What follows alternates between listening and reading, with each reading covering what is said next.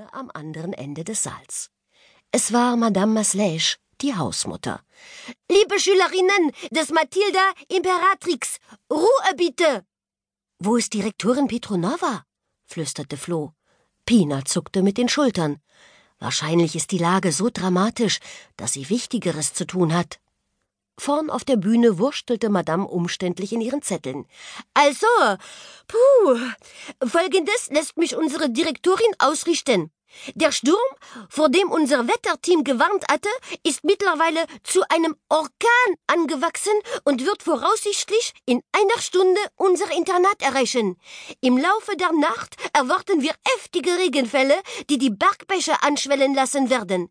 Niemand weiß, ob die Staudämme den Wassermassen standhalten. Darum wieder blätterte Madame in ihren Papieren. Darum werden wir unsere Häuser jetzt so gut wie möglich sichern und die Nacht in den Notfallkellern verbringen. Es tritt Plan N2 ein. N2. Ein Raunen ging durch den Saal. Die zweite Notstufe? Wann gab es die zuletzt? wisperte Minerva, Expertin für Heil- und Giftpflanzen.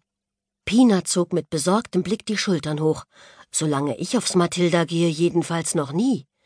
Das muss mindestens zwölf Jahre her sein, flüsterte Olga aus der Reihe vor ihnen. Sie gehörte zum Team der Raumfahrtspezialisten und trieb sich oft in der Sternwarte, direkt neben der Wetterbeobachtungsstation herum. Flo machte sich ganz andere Gedanken. Sie riss einen Arm hoch und rief Madame Slash, was passiert mit den Pferden und den anderen Tieren? Stallmeister Aaron bringt die Pferde gerade ins Dorf hinunter. Signora Agricola kümmert sich um die restlichen Tiere. So, meine Damen, jede weiß, was sie jetzt zu tun hat. An die Arbeit. Usch, usch. Flo kletterte aus der Bank und winkte Pina und Blanca zu. Wir sehen uns später. Denn nun musste jede von ihnen ihrer speziellen Aufgabe nachgehen, und die richtete sich ganz nach der jeweiligen besonderen Begabung. Genau deshalb waren sie ja auf dieser Schule für außergewöhnliche Mädchen, weil jede von ihnen ein besonderes Talent besaß, mit dem sie eines Tages die Welt verbessern konnte. Blanca segelte Weltklasse gut und war Spezialistin für Internetfragen, deshalb war sie für die Sicherung der Computerräume zuständig. Pina sensationelle Naturbeobachterin und Bogenschützin, musste bei Notfallstufe 2 das Wetterteam unterstützen. Flo zählte zu den besten Reiterinnen und war eine der scharfsinnigsten Planerinnen des Internats.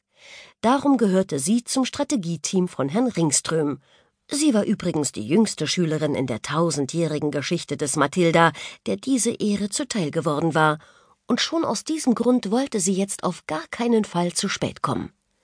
Mit Vollgas sauste sie den Kreuzgang hinunter und riss die Pforte zum hinteren Internatsteil auf. Da stieß sie eine heftige Böe mit voller Wucht zurück in den Gang. Mit zusammengekniffenen Augen blickte Floh in den düsteren Himmel. Die einzeln dahinjagenden Wolken waren verschwunden. Stattdessen verdunkelte eine monströse schwarze Riesenwolke das Firmament. Mit ungeheurem Tempo walzte das Ungetüm direkt auf das Mathilda zu. Floh schluckte. Dann stemmte sie sich mit gesenktem Kopf gegen den Sturm. Herr Ringström erwartete sie im großen Laborraum des Exploratoriums. Trotz der Orkanböen war sein weißes Haar ordentlich zurückgekämmt und die Kette seiner goldenen Taschenuhr baumelte in einem hübschen Bogen aus der Nadelstreifenweste. Herr Ringström sah immer so aus, als sei er gerade aus einem Stummfilm geplumpst, und selbst im größten Chaos blieb er so ruhig, als plane er bloß ein gemütliches Sonntagspicknick.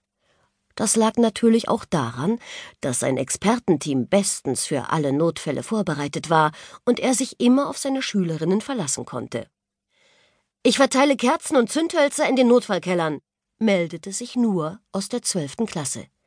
Wir versorgen alle mit Decken, erklärte Rashida für ihre Dreiergruppe.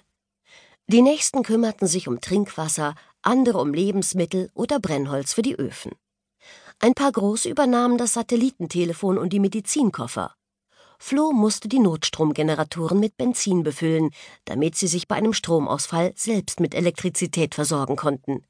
Wir sollten die Apparate gleich an strategisch günstige Orte bringen, schlug sie vor. A. Wissen wir nicht genau, wo und wie der Orkan auf das Internat treffen wird. Und B. Ist das Durchkommen später vielleicht.